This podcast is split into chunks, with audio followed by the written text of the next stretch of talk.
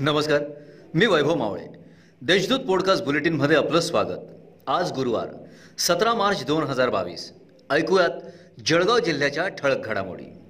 परप्रांतीय महिला कामानिमित्त जळगावातील स्पा सेंटरवर काम करीत असताना त्या सेंटरच्या मालकाने त्या महिलेवर अत्याचार केल्याची घटना उघडकीस आली आहे या प्रकरणी जिल्हापेठ पोलिसात तीन जणांविरोधात गुन्हा दाखल करण्यात आला आहे दत्तू लक्ष्मण माने व्यवस्थापक दीपक बडगुजर आणि पंकज जैन अशी संशयित गुन्हेगारांची नावे आहेत. जिल्हा बँकेच्या निवडणुकीत माझी उमेदवारी ही इतर संस्था मतदारसंघातून होती.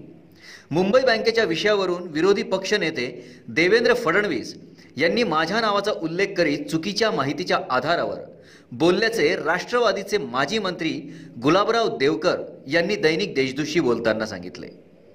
हवामान खात्याच्या अंदाजानुसार गेल्या दोन ते तीन दिवसांपासून तापमानात वाढ झाली असून मार्च महिन्यात तापमानाने चाळीशी ओलांडली आहे. सोळा रोजी शहरासह परिसरात बेचाळीस अंश इतकी नोंद करण्यात आली आहे. तापमानात वाढ होत असल्यामुळे दुपारच्या वेळेस शहरातील रस्त्यांवर गर्दी कमी दिसून येत आहे. लॉकडाऊनमध्ये आत्महत्येच्या घटनांमध्ये वाढ झाली आहे. शहराच्या तुलनेत ग्रामीण भागात हे प्रमाण सर्वाधिक आहे. यात वयोवर्ष एकतीस ते पंचेचाळीस.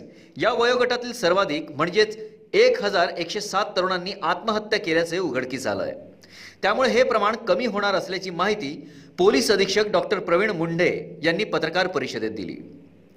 शहरातील बहुमजली इमारतींमध्ये पार्किंगच्या जागेवर व्यावसायिक व्यापार करणाऱ्यांवर प्रशासनाने कारवाईचे संकेत दिले होते.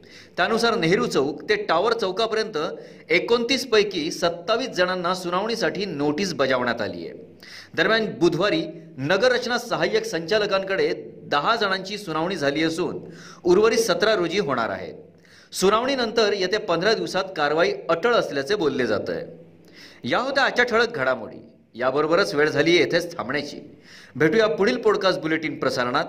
तोपर्यंत संक्षिप्त बातम्या आणि ताज्या घडामोडींसाठी देशदूत डॉट कॉम या संकेतस्थळाला भेट द्या. धन्यवाद.